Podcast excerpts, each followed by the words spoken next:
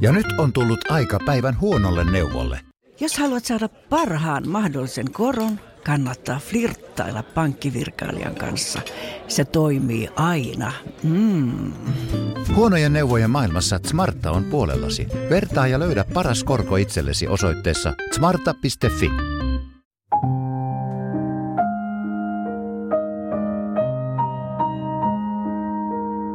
Tervehdys, olen Tero Takseli ja toivotan teidät tervetulleeksi Tuonella podcastin pariin. Olen tämän podcastin avulla pyrkinyt selvittämään, mitä kuolemasta ja kuolemisesta nykyään oikein ajatellaan.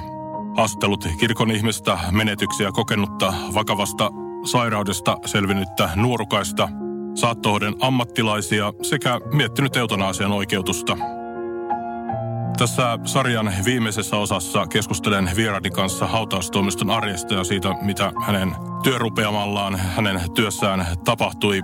Eli se hetki, kun olemme jättäneet tämän maailman ja olemme valmiita haudattavaksi niin, vieraanani on Aksa Fahler, mainostoimisto Folkfinlandin copywriter. Olet aiemmin toiminut myös Hasanet Partnersin luovana johtajana, mutta syy minkä takia pyysin sinut tähän ohjelmaan löytyy noin 20 vuoden takaa. Työskentelit silloin erään helsinkiläisen hautaustoimiston palveluksessa Miten aikoinaan se tulit hakeutuneeksi tälle alalle töihin tai kysytään näin päätyneeksi tälle alalle töihin? No mä en varsinaisesti hakeutunut tälle alalle millään tavalla. Mulla on yksi semmoinen kaveri, joka ajoi ambulanssia ja siihen aikaan 90-luvun lopussa oli ilmeisen yleistä, että ambulanssikuskit pääkaupunkiseudulla teki keikkahommia sitten hautaustoimiston palveluksessa ja kaveri oli sitten sattunut jollekin onnettomuuspaikalle ja siellä oli, oli tota, hautaustoimiston miehet kysynyt, että josko olisi kiinnostusta lähteä heittää keikkaa. Häntä ei se homma kiinnostanut, mutta tieto tuli mulle saakka ja mä tartuin toimeen sitten. Mitäs siinä oli niinku vaatimuksia, minkälainen perehdytys siihen työhön annettiin?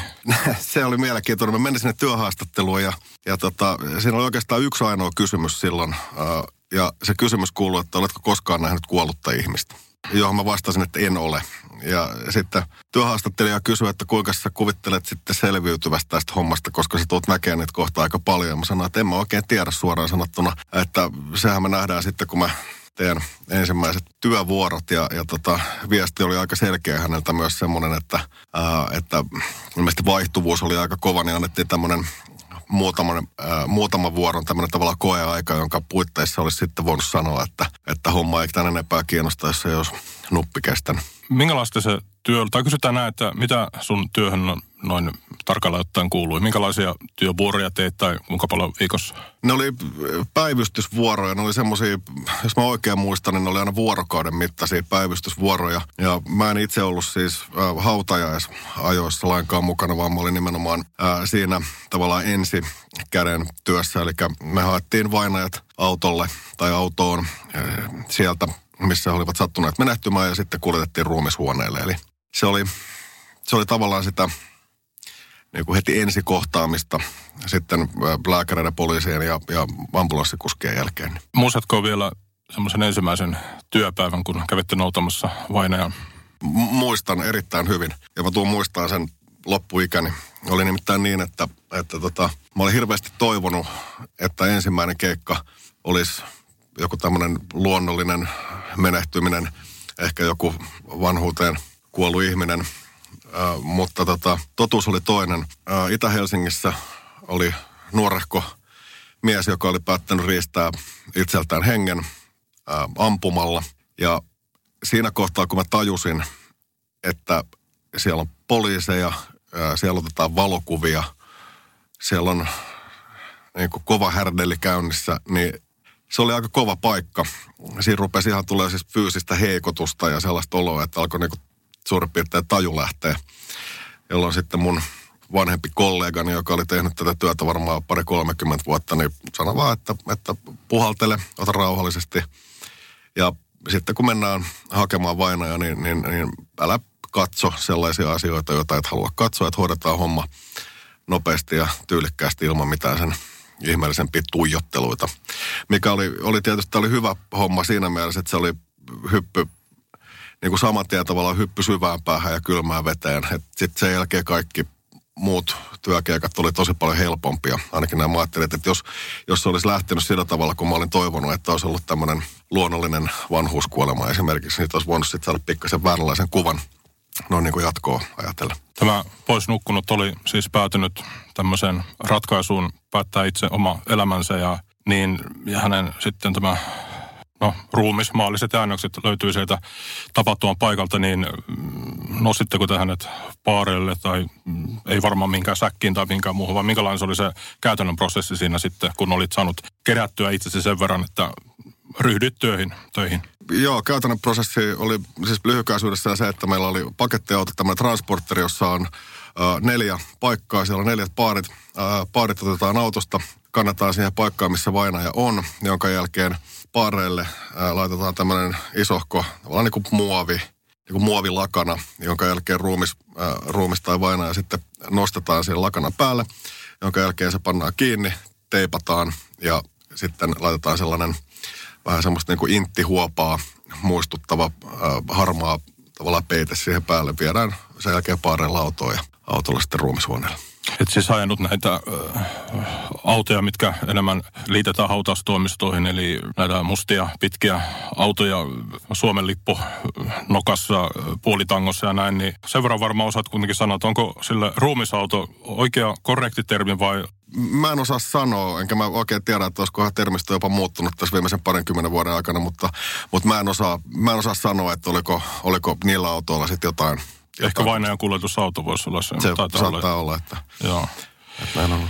Ensimmäinen keikka oli siis hoidettu ja tämä nuori mies saatu sitten eteenpäin niin sanotusti, niin minkälainen sitten se, muistatko yhtään se sun loppupäivä oli niin kuin tuommoisella tunnerintamalla fiiliksen, että pohdittiinko sitä sitten kotona paljon, että mihin tähän on niin sanotusti tullut ryhdyttyä, tai mietitkö ollenkaan, että miksi, miksi hän teki sen teon, mihin hän sitten päätyy. Ja... En, mä, en mä sitä syytä hänen ratkaisuunsa sen enempää miettinyt. Kyllä mä jotenkin ajattelisin sillä tavalla, että onhan se niinku shokki ollut.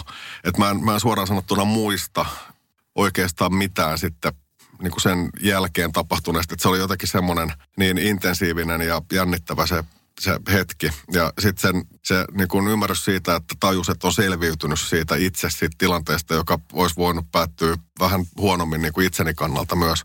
Niin en mä muista, että mä olisin, olisin siitä sitten kuitenkaan sen enempää järkyttynyt tai että mä olisin ruvennut tavallaan miettimään sitä asiaa sitten sen enempää tai syvällisemmin. Et ehkä siinä oli joku tämmöinen, mä voisin kuvitella, että siinä on ollut joku tämmöinen niin kuin ennakkodefenssi tai joku semmoinen asia, mihin, mihin sitten siinä tilanteessa tavallaan niin kuin kovetti itsensä. Että sitten se, sitä on vaikea selittää, mutta siitä tuli varmaan jotenkin semmoinen ylimääräinen tsemppi päälle, että et, et, et selviytyi siitä. Ja, ja, ja sitten sen jälkeen se työ alkoikin olla toki jännittävää ja aina yllätyksellistä, mutta en mä muista, että mulla olisi ikinä tullut mitään vaikka painajaisia tai että mä olisin ruvennut sitten sen kummallisemmin niin funtsiin niitä asioita. Mikä on varmaan syy siihen, että mä jaksoin sitten tehdä sitä työtä. Kauassa ja olit siinä työssä? No nyt mä en muista ihan tarkkaa, kun siitä on kuitenkin sen verran aikaa, mutta pu- puolisen toista vuotta ehkä jotain semmoista, että ei siitä sitten kuitenkaan sen pidempää uraa tullut, mutta ehti siinäkin, jos jonkunnäköistä. Mä opiskelin silloin ja, ja silloin elettiin näitä 90-luvun laman tavallaan niitä loppumaininkeja. Silloin oli hirveän vaikea saada duunia, varsinkaan opiskelijana. Ja se oli sitten ehkä yksi syy, minkä takia mä tartuin tähän, koska mä, mä suoraan sanottu olin nuori ja tarvitsin rahaa. Ja sitten tämmöinen tilaisuus tuli eteen ja suoraan sanottuna, niin, niin en mä sitä edes kauhean kauan funtsinut, että tartunko mä tuohon, koska se vaikutti sellaiselta työltä, mihin, mihin tavallaan ää, ihan jokainen ei päädy ja että se on, on luultavasti semmoinen kokemus, mikä voi olla tavallaan tulevaisuutta varten ihan hyväksi. Ja kyllä mä oon huomannut, että se on ollutkin sitä. Minkälaista evätä se antoi sun elämään? No e- ehkä se, että kun siihen aikaan nykyyhteiskunnassa tavalliset kadun tallajat ei kohtaa kuolemaa noin, noin niin kuin tavallaan fyysisesti, niin, niin sitä, sitä jotenkin rupesi ajattelemaan ehkä luonnollisempana asiana, eikä sillä tavalla niin pelottavana ja sitten tässä nykyisessä työssä niin, ja ylipäätään elämässä niin on huomannut, että ehkä kaikkein pienimmistä asioista tai vastoinkäymisistä ei tunne otettua sitten hirveätä stressiä tai kiukkua. Ja toisaalta sitten myös se, että siinä työssä näki tosi konkreettisesti sen, että, mitä tahansa saattaa tapahtua milloin tahansa. Eli, eli se ei todellakaan ole itsestään selvää, että esimerkiksi tästä nyt kun lähtee fillarin himaa, että pääsee himaan. Ehkä eletään tällä hetkellä semmoista, no ikuinen nuoruus on ehkä väärä sana, mutta kuolema ja ylipäätään tämmöiset on työnnetty aika lailla taka-alalle. Omia hautajaisia ei suunnitella, ellei sitten tosissaan tiedä jonkun vakavan sairauden myötä, että semmoinen nyt tuossa lähitulevaisuudessa tulee eteen. Ja sitten se on yksi asia, mikä meillä on ehkä myös kadonnut, on, on kyky, miten puhua esimerkiksi suravalle ihmiselle, koska sitä aika paljon ei ilkeyttään, ei olla puhumatta, mutta ei haluta loukata sitä toista ihmistä, niin mitä vaan mitä sä oot mieltä? Sä oot varmaan ihan täysin oikeassa tuossa. Se on, niin, se on kuitenkin niin dramaattinen ja iso asia, että, että, että jos et sä tunnistit sitä ihmistä jonka kanssa tästä asiasta pitäisi keskustella tosi hyvin, niin, niin, niin, niin kyllä siinä varmaan kaikki on kieli keskellä suuta ja, ja vähän hankaluuksissa sitten, että kuinka siitä asiasta pitäisi puhua. Vaikkakin se on syntymän jälkeen maailman luonnollisin asia. No, tuliko semmoista fiilistä ikinä, että kuolema olisi jollain tavalla epäreilu, jos sen kohteeksi joutuu sitten sanotaan vaikka nuori ihminen tai, tai esimerkiksi niin, että äh, ihminen, joka on vaikka väkivallan uhrina menehtynyt, eli ei ole voinut itse vaikuttaa tähän jonkun toisen hänen puolestaan tekemään päätökseen, että hänen elämänsä pituudesta, niin tuliko sellaista niin kuin, no vihaa, en halua sitä käyttää, mutta jonkunlaista tämmöistä, millä, millä mietit, että tämä on aika paska paikka välillä tämä maailma. Niin. Mm. No joo, oli siellä oli siellä tietysti semmoisia juttuja, että jos oli vaikka pieni lapsi tai, tai sitten semmoinen onnettomuus, joka on jollain tavalla niin epätodennäköinen ja jopa absurdi, että, että, että siihen ei vaan voi niin kuin millään tavalla valmistautua, niin, niin kyllä semmoisissa tilanteissa tuli semmoinen olo, että ei hemmetti soiko. Et sattuma on, on eriskummallinen asia tässäkin hommassa. Haattiinko näitä vainajia myös sitten läpi yön, jos... Joo, se oli siis, ne oli tosiaan tämmöisiä, mun muistaakseni, olisiko ne ollut 24 vai 36 tunnin päivystysvuoroja. Ja äh, sitten päivystys tapahtui mun kohdalla kotona, koska, koska siinä oli tämä yksi kollega, se asui siinä, siinä ihan vieressä. Ja vainaja haettiin, haettiin keskellä yötä ja se on yksi semmoinen tähän päivään saakka jäänyt muistoa, että mulla on jotenkin semmoinen fiilis siitä duunista, että aina oli pimeätä. Ja se on jotenkin jännä, koska aina ei ollut pimeätä. Kyllä niitä haettiin, haettiin tietysti päivisinkin, mutta mä en tiedä, onko siinä, onko se vaan jäänyt mun päähän, että, että jotenkin se synkkyys, semmoinen pimeys, vai tapahtuuko sitten näitä onnettomuuksia jotenkin oikeasti enemmän illalla ja öiseen aikaan. Siihen mulle ei vasta kuulostaisi hullulta, että ihmiset jotenkin menehtyisi enemmän johonkin tiettyä kelloaikaan, mutta semmoinen semmoinen jännä niin kuin pimeys oli jollain tavalla läsnä. Se tuntui ihan niin kuin fyysisesti ja näkyy. No, briefattiinko teitä sitten, kun teille tehtiin tämä pyyntö noutaa, niin teisittekö te, jos puhut äsken ensimmäisestä keikasta, niin se miltei salvasi hengen ja yllätti ja vähän pisti jopa vapisemaankin ehkä, niin tota, pystyttekö te jotenkin valmistautumaan siihen, että jos te olette menossa tähän kohteeseen, missä tämä kuolema on tapahtunut, niin että mitä, mikä siellä odottaa? Proseduuri meni sillä tavalla, että poliisi soitti puhelimella aina sit siinä kohtaa, kun vainaja oli niin sanotusti valmis haettavaksi. Ja poliisi ei paljon kyllä jutustellut. Eli sieltä kerrottiin käytännössä osoite ja sitten jos vainajasta, niin kuin yleensä tiedettiin, nimi ja syntymäaika. Että se oli se yleisin osoite, nimi ja syntymäaika. Joissain, joissain tilanteissa mä muistan, että tuli joku semmoinen pikku heads up, että nyt on, sanotaan että vaikka liikenneonnettomuus, että on, on, on vaikka äh, liikenne on katkaistu, niin tällaisissa tilanteissa sitten pystyy pikkasen arvaamaan, että mistä on kyse.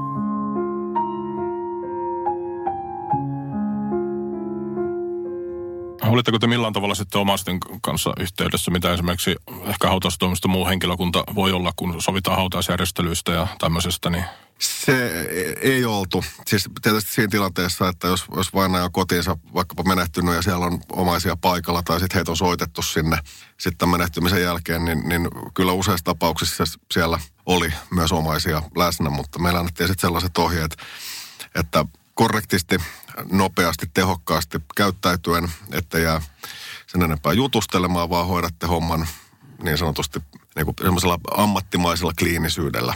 Että, että siinä ei ollut, ollut niin kuin missään kohtaa semmoista niin kuin tarvetta eikä haluakaan kenelläkään tietysti ruveta sitten sen enempää. Se ei ollut niin kuin meidän duuni lähteä lohduttamaan esimerkiksi. Eli ei ollut tämmöisiä sielunhoidollisia toimenpiteitä. Ei, ei. Puhut tuosta ensimmäisestä keikasta, että se on jäänyt mieleen. Niin mitä muita jäänyt vuosien varrella mieleen näistä keikosta?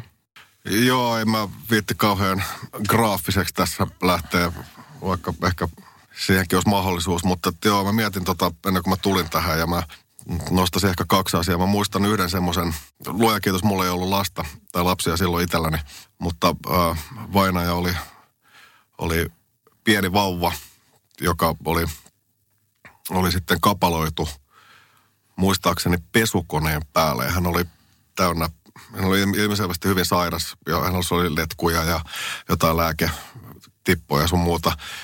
Ja se oli niin kuin, se, se oli kovaa hommaa, vaikka oli niin nuori eikä tosiaan ollut omaa lasta, niin silloin ymmärsi sen niin kuin kauheuden, että, että kun, kun nostaa semmoisen semmoisen niin kastamattoman, hän oli vielä niin nuori, että hänellä ei ollut edes nimeä, ja sitten kun siihen käsi siihen semmoiseen niin sairaalastrappiin kirjoitetaan yleensä nimi, tai kirjoitettiin aina nimi ja syntymäaika, niin tässä tapauksessa kirjoitettiin, että kastamaton tyttölapsi ja sitten syntymäpäivänä. Siinä oli, siinä oli jotain semmoista tosi kolkkoa.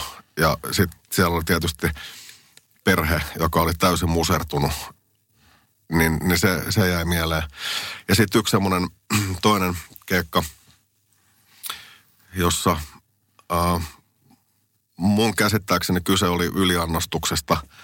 Ja tämä vainaja oli syntynyt tasan samana päivänä kuin minä. Samana ää, päivänä, samana vuonna. Ja sitten siinä kohtaa, kun mä rupesin kirjoittamaan sitä hänen nimensä, ja mä ymmärsin, että hänen syntymäpäivänsä on sama kuin mulla, niin sitten siinä tuli semmoinen fiilis, että ei hitto soikoa. Että et sitten, vaikka se tavallaan liipannut sillä tavalla läheltä, mutta siinä tuli kuitenkin semmoinen joku omituinen ajatus, että ei hitto soikoa, että jos asiat olisi voinut mennä, tai mennyt eri tavalla, niin kuka tietää, että olisiko siinä voinut olla vaikka itse.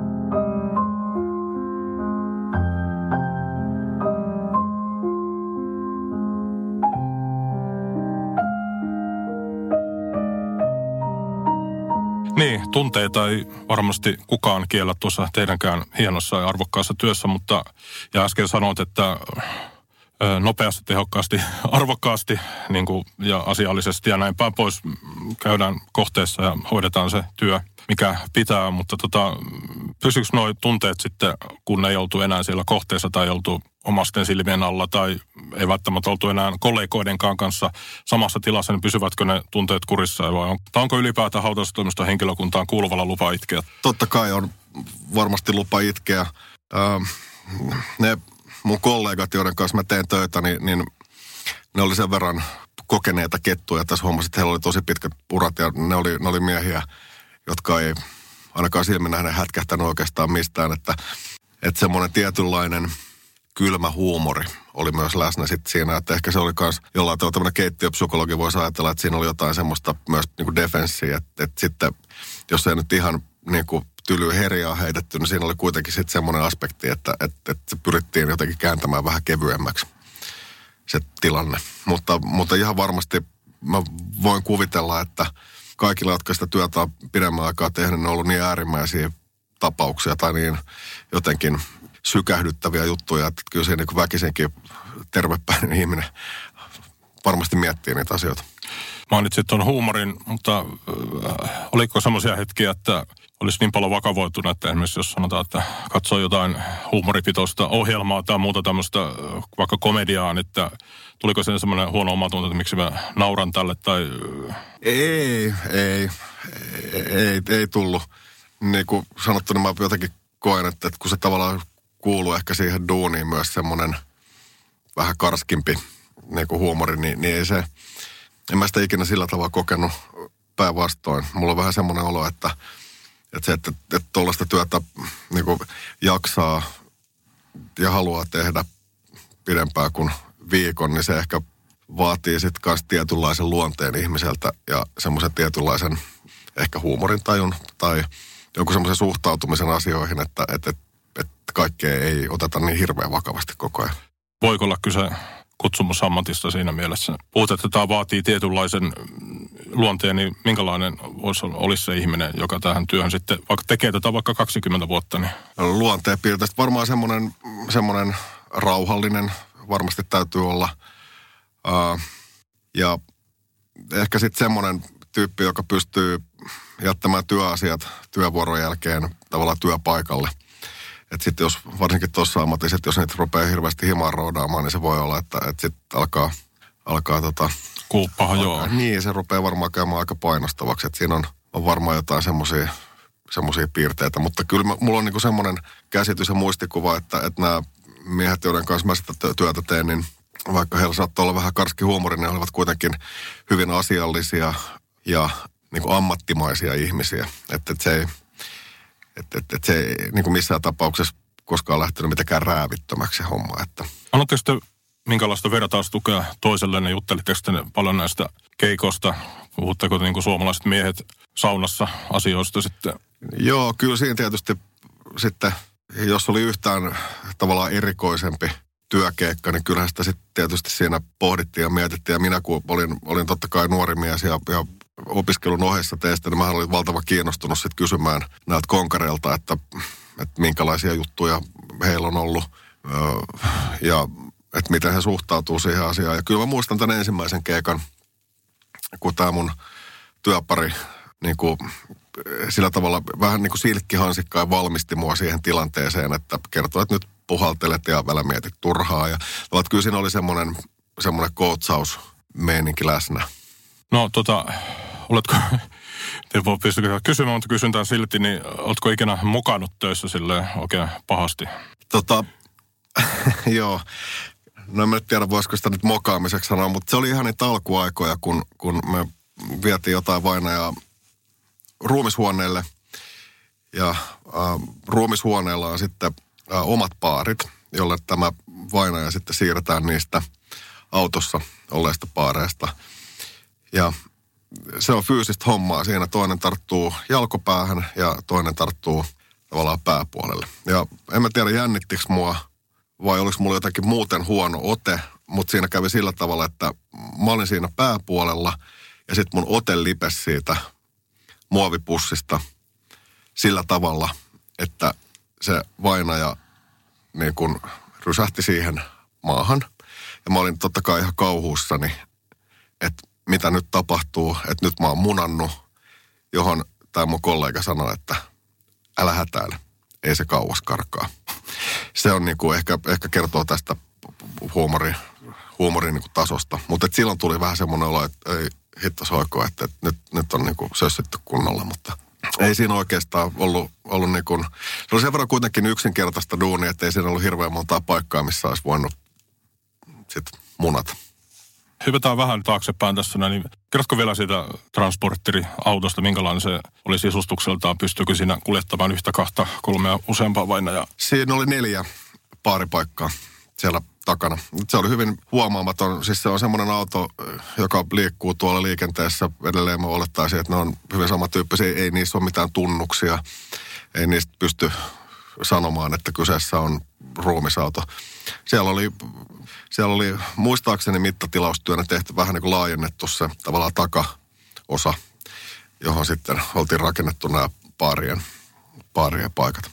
Että ei se... Ei mitään Suomen lippuja puolitangossa, ei mitään. Ei, siinä ei ollut mitään. Se oli just nimenomaan semmoinen auto, mistä sä et pysty havaitsemaan sitä tavallaan tarkoitusta. Että ihan varmasti jokainen, joka on kaupungilla liikkunut, on monta kertaa kyseisen auton nähnyt, mutta niin kuin sanottu, niin, niin kun ei ole tunnisteita, niin sitä ei, sitä ei pysty siitä niin kuin, tavallaan havaitsemaan. No silloin ei vielä kännykät ollut, mutta oliko semmoinen mindsetti siinä, kun lähdette keikalla, niin sen verran vakavan pystyykö siinä Pitikö siinä olla niin kuin arvokkaasti hiljaa siinä auton ratissa tai saiko siinä kuulla autoradiota tai tämmöistä näin? Joo, joo, ja siis se oli ihan, ihan normaalit kuviot. Siinä puhuttiin, mitä ikinä puhuttiin eilisillä saunavuorosta tai lätkämatseesta, että se oli ihan, ihan vapaata, vapaata toimintaa.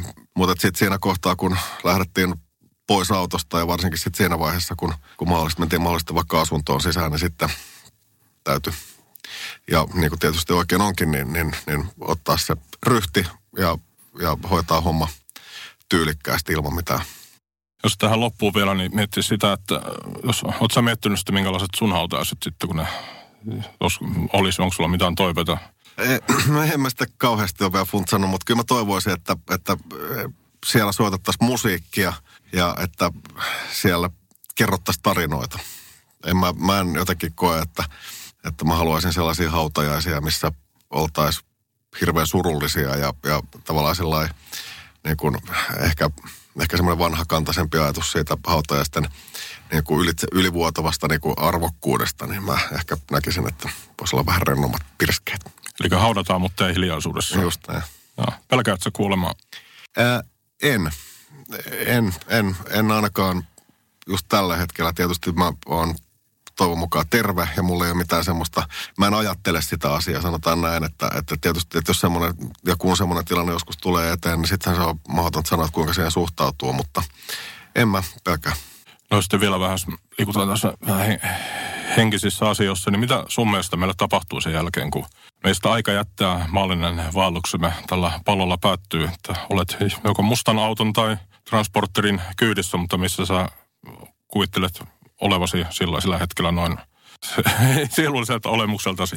Ehkä poissulkevana tapana käsitellä tätä asiaa, niin mä en usko esimerkiksi uudelleen syntymään. Mä en, mä jotenkin koe, että se olisi mitenkään semmoinen tavallaan looginen ajatus. Kyllä mä varmaan kuvittelisin, että se on hyvin tämmöinen perinteinen niin kuin mielikuva siitä, että, että tulee joku tämmöinen vapautuksen tunne ja, ja sitten sitä vaan jollain tavalla nätisti erkaantuu kaikesta, jos puhutaan ihan siitä kuoleman hetkestä, mutta se mitä tapahtuu sitten pidemmällä aikavälillä, niin, niin se onkin mielenkiintoinen juttu.